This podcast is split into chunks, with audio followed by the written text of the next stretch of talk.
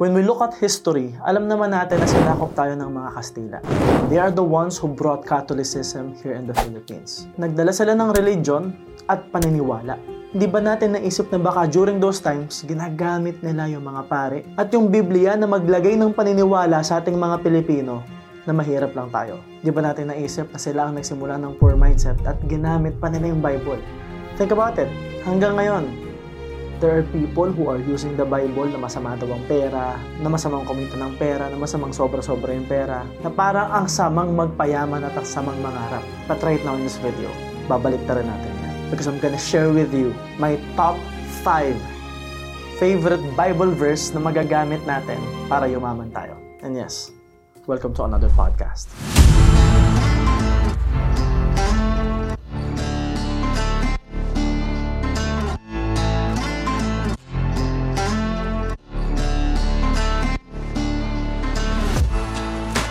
Yes, good day to you guys and welcome to another episode of Principles by MJ Lopez. Here in this podcast, we will talk about life, business, career, entrepreneurship, leadership, and success principles that you can use to manifest and create the life that you want. And today, I'm gonna be sharing with you something really personal. Kasi nga alam naman natin, ako, ako mismo, ang paniniwala ko, kaya tayo may poor mindset, na manipulate tayo ng mga taong nanakop sa atin. Way, way back. Kaya nga ang labo, ang gulo ng kultura nating mga Pilipino. Ang bilis nating maimpluwensyahan. Sinakop tayo ng Hapon, sinakop tayo ng mga Spaniards, sinakop tayo ng US. And look at our culture right now. Nausuhan ng hip-hop, ang bilis. Nausuhan tayo ng Korean novela, ang bilis. Mabilis magbago yung utak natin, mabilis tayong maimpluwensyahan ng ibang tao, especially kung foreigner. Pero pagdating sa kapwa Pilipino, hirap tayong maniwala. And that's the sad reality. And the worst part is, nagagamit pa yung religion para magkaroon tayo ng poor mindset. But what if, just what if, we can use the Bible to actually learn how to manage our money? Because right now, in this podcast, I'm gonna share with you five rules of money that I've learned from the Bible. Ano yung top 5 rules na mababasa natin sa Bible mismo? Na instead na puro kahirapan tayo, na instead na masamang magkapera, ano yung mga bagay na nasa Bible na magagamit mo to actually become a millionaire? Ano yung mga Bible verse na pwede mong tandaan at magagamit mo to manage your money, to build more wealth, and most importantly, yumaman sa tamang paraan. Number one, you reap what you sow. And it's actually common sense. I've been talking a lot about this stuff, but it's in the Bible. I've been talking a lot about reaping and sowing, kung anong itinanim siya ring aanihin. And it's really basic. It's really easy to understand. The problem with us is the things that are easy to do are also the things that are easy not to do. The things that are easy to remember are also the things that are easy to be forgotten. Yung mga bagay na napakadali naman sana.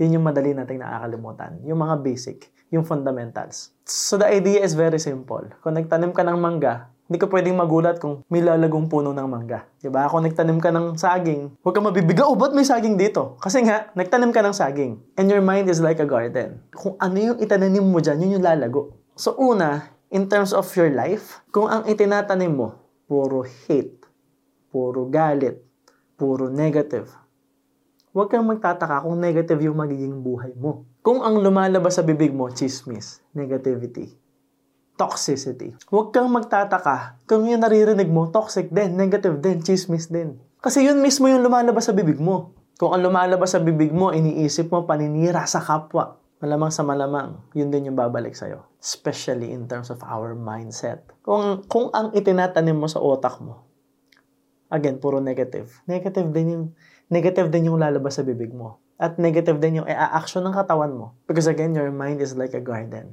So, napakalawak na hardin yan. The more na nag-iisip ka ng negative, toxic, mga bagay na hindi maganda, mag-grow yan sa utak mo. At pag nag-grow yan sa utak mo, yan yung lalabas sa bibig mo. And the more na lumalabas yan sa bibig mo, maa-attract mo yung mga ganong tao. The more na na-attract mo yung mga negative na tao, yun din yung maririnig mo. Negative din. Toxic din aakit yan lahat sa utak mo, and again, lalong mag-grow yung negativity and toxicity. Lalong magiging toxic yung bunganga mo. At ano yung i-action ng katawan mo? Hindi rin maganda. Yun yung magiging pattern of thoughts, emotions, and behaviors. And guess what? Yun din yung aanihin mong resulta. Hindi rin maganda. Pero kung ang itinatanim mo sa utak mo, kabutihan, mabubuting bagay, magagandang bagay, tamang mindset, tamang skill set. Tapos instead na mainggit ka, ginagamit mong inspirasyon yung ibang tao, natututo ka from other people. You are learning and growing as a person. Nag-grow din sa utak mo yung positivity, yung abundance, yung love, yung compassion. And beware. Kasi sa garden, may mga peste. And that would be the noises of expectations, the noises of negativity, the noises of toxicity. So you have to guard the doors of your own mind. May pintuan yung utak mo. Huwag mong i-allow na pumasok yung negativity. Because again, your mind is like a garden. Make sure na nagtatanim ka ng tama kung gusto mong umani ng tama. So kung gusto mong umani ng maraming pera, magtanim ka ng pera, gumastos ka ng pera. Gawin mo siya sa tamang paraan. Mag-isip ka ng tama around money. Learn how money works. Learn how to create value. Kasi kung ano yung itinatanim mo, yun din yung aanihin mo. Number two, the rich rule over the poor and the borrower is the slave of the lender. Para sa akin, ang ibig sabihin nito, kung may utang ka, magbayad ka. Because you will always be the slave of the lender. Una, magiging slave ka ng utak mo.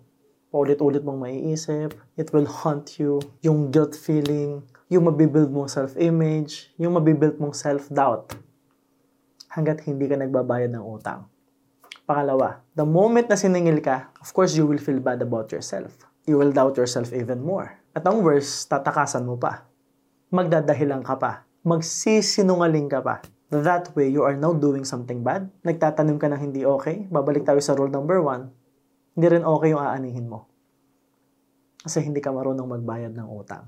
And in terms of this verse, in terms of this rule, of course, there are actually really strategic way of borrowing money. I'm not talking about that. Kasi there are people na may cash naman, mangungutang pa sila sa bangko. Kasi nga, it's ideal, it's better, especially in terms of taxes, especially in terms of pagpapaikot ng pera. Kasi alam nila kung paano magpaikot ng pera. I'm not talking about borrowing money as a loan to actually build more, to build something bigger. I'm talking about the little things. I'm talking about borrowing money from a person from someone kasi hindi ka marunong magbayad. Because there are people who are actually borrowing money to solve a particular problem. Tapos paglubog na sa utang, mangungutang pangbayad din ng utang. Tapos pag hindi na makalusot, mangungutang ulit sa ibang tao, pambayad do sa isa pang utang. Tapal-tapal lang siya, kaya lalong lumalalim yung utang, lalong lumulubog sa utang. And if that happens, you will start to feel bad about yourself. Aatakihin yung self-image mo, That is why the borrower will always be the slave of the lender. Because kahit saan mo pa ikot-ikotin yan, sabihin na nating pinautang kita, tapos hindi ka nagbayad, ikaw ang magdadala niyan, hindi ako. Kasi alam ko sa sarili ko, ginawa ko yung part ko, tinulungan kita, and I'm not expecting anything in return. Pero ikaw, araw-araw mong maiisip yan. Araw-araw mong dala yan. And in your mind, you will always be the slave. So kung tinatamaan ka ngayon, may utang ka, I strongly recommend na magbayad ka, keep it in your mind and in your heart na kahit anong mangyari, babayaran mo. So that you will never ever be the slave. Because now you are taking responsibility, you are taking accountability of the money you've borrowed. So yeah, magbayad ka ng utang. Kasi alam naman natin ano yung feeling ng may utang, di ba? Number three, do not be deceived. Evil company corrupts good habits. So para sa akin, ito yung law of association. Pag hindi okay yung mga taong kasama mo, masisira yung mga magagandang ginagawa mo. Lagi kong sinasabi, pag nagsasama ka sa apat na chismosa, pang lima ka. Pag nagsasama ka sa apat na sugarol, pang lima ka. Pag nagsasama ka sa apat na insecure, pang lima ka. Pero, pag nagsasama ka sa apat na mayaman, pang lima ka. Pero syempre, sa una, ikaw yung pinakamahirap dun. Magiging utusan ka. Pero, yayaman at yayaman ka. So, what's the science behind? So, from the Bible, science tayo. There's a research I heard from Tony Robbins. Ang ginawa nila sa social study, merong mga tao, syempre same number of people to sa research, binigyan nila ng libreng kape. So merong binigyan ng mainit na kape, merong binigyan ng malamig na kape. Syempre, since binigyan sila, humingi ng pabor. Baka pwede nyo pong basahin yung short story and we will just ask you a few questions. So maiksing story lang siya and tinanong sila isa-isa. At alam nyo ba guys, 80% nung binigyan ng mainit na kape. They said na yung ugali at personality ng main character warm daw. And guess what? I'm pretty sure that you can already predict the answer to this one.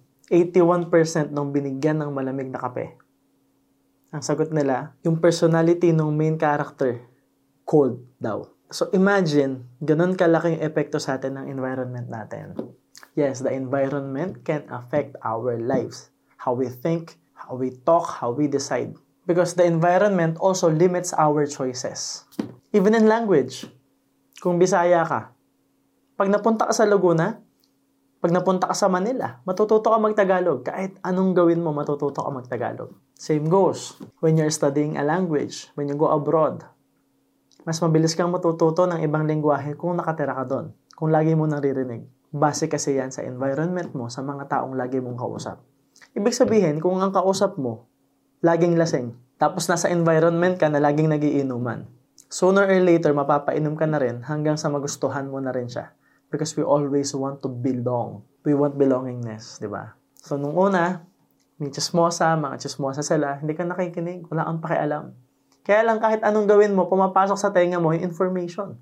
After one week, two weeks, araw-araw mo naririnig. Pagtagal, ano nga ulit yun? Anong bago, Mare? Because birds of the same feathers are the same birds. So, napakasimple nito. So, so it means that even if you have good habits around money, even if magaling ka sa pera, pag sumama ka sa mga taong hindi magaling sa pera, mahirap. Uutuin ka lang yan. Baka mautangan ka pa. Imamanipulate ka nila. And most importantly, it is not a good environment for you. In many things in your life, pag nagsasama ka sa mga taong hindi maganda yung habits, maapektuhan ka. So, kailangan mong piliin yung mga taong sasamahan mo. Kasi sabihin na natin, apat na milyonaryo. Of course, sa una, since wala ka pang mai offer na value, wala ka pang pera, ano mai offer mo sa kanila? Serbisyo mo. So, pwedeng utusan ka talaga. Pero, yung usapang naririnig mo about pera, about investment, how to handle money, nasasanay ka sa usapang milyon, nasasanay ka sa usapang pagbili, paggastos. Naririnig mo yung mga strategies. Baka makasama ka pa nila sa mga negosyo nila at ginagawa nila sooner or later, kikita ka ng milyon. Kikita ka ng malaking pera. Kasi doon ka nagsasama. Number four, dishonest money dwindles away. But whoever gathers money little by little makes it grow. So para sa akin, what it means is, yung perang nakuha sa hindi maganda, hindi tumatagal. May kasabihan pa nga na pag mabilis mo nakuha, mabilis ding mawawala. But what's the science behind? Kasi pag mabilis mo nakuha, baka wala kang natutunan baka hindi mo ma-appreciate, baka mag-over-celebrate ka, and when that happens, ubos din yung pera mo. O kaya naman, kaya mabilis mo nakuha kasi nakuha mo sa hindi magandang paraan. At pag hindi maganda yung paraan ng pagkuha mo ng pera, mawawala at mawawala yan sa'yo. Because there will always be a price for what you do. So if you're cheating, if you are scamming people, if you are doing something bad just to earn money, babalik at babalik yan. Because again, rule number one, you reap what you sow. Lahat ng itinanim mo, babalik sa'yo. And sabi nga, di ba, dishonest money dwindles away. Wala tayong magagawa. Kaya nga huwag kayong mainggit sa mga taong biglang yaman tapos sama-samang paraan nila nakuha yon. Because again, sure ka ba na siya yung nag-bless sa kanila? Kung nakuha nila ang pera, ang yaman sa maling paraan, the question is, sino nag-bless sa kanila? Tatagal kaya? Masaya kaya buhay nila? O baka hindi mo alam sobrang miserable pala ng buhay nila. So wag kang mainggit sa maraming pera. Basta ikaw, little by little, kumikita ka. Tama yung ginagawa mo. Susundin mo yung mga prinsipyo yung tinuturo sa'yo. Little by little, yayaman ka. At kapag unti-unti yung pagyaman, you will make it grow. Mas madali mo siyang masusustain. Because again, it's not about earning it, it's all about sustaining it. Because earning millions is one thing, But sustaining the millions is another thing. Para masustain mo yung millions mo, yung pera mo, kailangan matuto ka. And the process of earning that money, kung unti-unti siya, mas mabilis kang matututo. Mas makukuha mo yung proseso. Number five, wisdom is a shelter as money is a shelter. So, base sa experience ko at pagkakaintindi ko, malaking tulong talaga yung may wisdom ka, may knowledge ka. Pero kung may knowledge ka, magkakapera ka. Kaya nga mahalaga yung dinedevelop mo yung sarili mo. Mahalaga yung natututo ka. Mahalaga yung nakikinig ka dito. Mahalaga din na i-share mo to sa ibang tao para magkaroon sila ng knowledge and wisdom. And mas madali mong makikip yung pera if you know how. And knowing how to keep the money, knowing how to earn the money is actually wisdom. Yun yung mahirap na parte. ba? Actually, ang dali pang mangutang eh. Ang daling manghingi eh. Pero mas mahirap mag-build. Yun yung challenge. Pero pag natutunan mo siya, panalo ka. At may isa pang ang verse na makakatulong dito. Ang sabi, Why should fools have money in hand to buy wisdom when they are not able to understand it? 'Di ba? Bakit nga naman kailangan nila ng pera para bumili ng libro, para umattend ng seminar, kung hindi naman nila maiintindihan. O baka naman hindi sila willing intindihin. O baka naman kasi hindi okay yung attitude nila, hindi sila ready mag-receive ng knowledge around money. Diba kung hindi ka ready mag-receive ng knowledge, kung hindi ka ready matuto, bakit mo kailangan ng pera? Kung hindi ka ready na i-accept yung mali sa'yo, bakit kailangan mo ng pera? Kung hindi ka ready i-discover ano yung gusto mo, ano yung magpapasaya sa pamilya mo, bakit kailangan mo ng pera? Hindi ka naman willing intindihin, hindi mo rin naman maiintindihan. Meron pa ang parable of talents, di ba? Yung binigyan ng limang talento, lalong binigyan. Kasi alam niyang i-handle yung marami. Alam niyang i-handle yung pera. Yung binigyan ng dalawang talento, binigyan ulit. Pero yung binigyan ng isang talento, hindi niya na i-handle yung pera, kinuha pa sa kanya. 'Di ba? Hangal at tamad na alipin, 'di ba ang sabi? Kukunin yung isang talentong binigay sa'yo at ibibigay dun sa may sampu. Hindi ka marunong mag-alaga sa konti, lahat ng meron ka ay tatanggalin sa'yo. Pero yung meron, lalong bibigyan. Not because kailangan nila yon but because sila yung marunong mag-handle. Because they have the wisdom. Ang pera, hindi yan binibigay dun sa may kailangan. So, hindi porket kailangan mo ng pera, magkakapera ka. Ang pera, hindi yan binibigay, hindi yan binibigay dun sa nagmamakaawa. Kasi hindi mo kailangan kaawaan. Ang pera ay binibigay sa marunong. Wisdom is a shelter. As money is a shelter. Yes, yung pera, makakapagbigay sa atin ng bahay, shelter for our family. Makakapagbigay sa atin ng convenience, ng pagkain, ng damit. Pero ang magbibigay sa atin ng pera ay knowledge, wisdom. So if you are continuously learning, growing as a person, eventually, money will follow you. So huwag kang mainip. Just continue learning. Build a high income skill. And number one, remember that you reap what you sow. So again, learn, grow, commit yourself to building a high income skill. And rule number one, magtanim ng tama. Gumawa ng magandang bagay. Huwag kang mainip, time will come. Magiging big time ka. Because big time means believe in God's time. I'm not trying to motivate you. I'm trying to give you a principle in life that you can use to learn how to earn money and manage your money. Especially pag may pera ka na. And if you like this video, and I'm sure that you do, please give us a 5-star rating subscribe to our YouTube channel, and give us an amazing review in Facebook. You can follow us on Instagram, Facebook, TikTok. Subscribe to our YouTube channel, and most importantly, support us sa ating Spotify because we are dedicated to create podcast every week just for you guys. So yun lang guys, this is the end of the episode and always remember that everything good starts with a yes. And yes, my name is MJ Lopez and see you soon.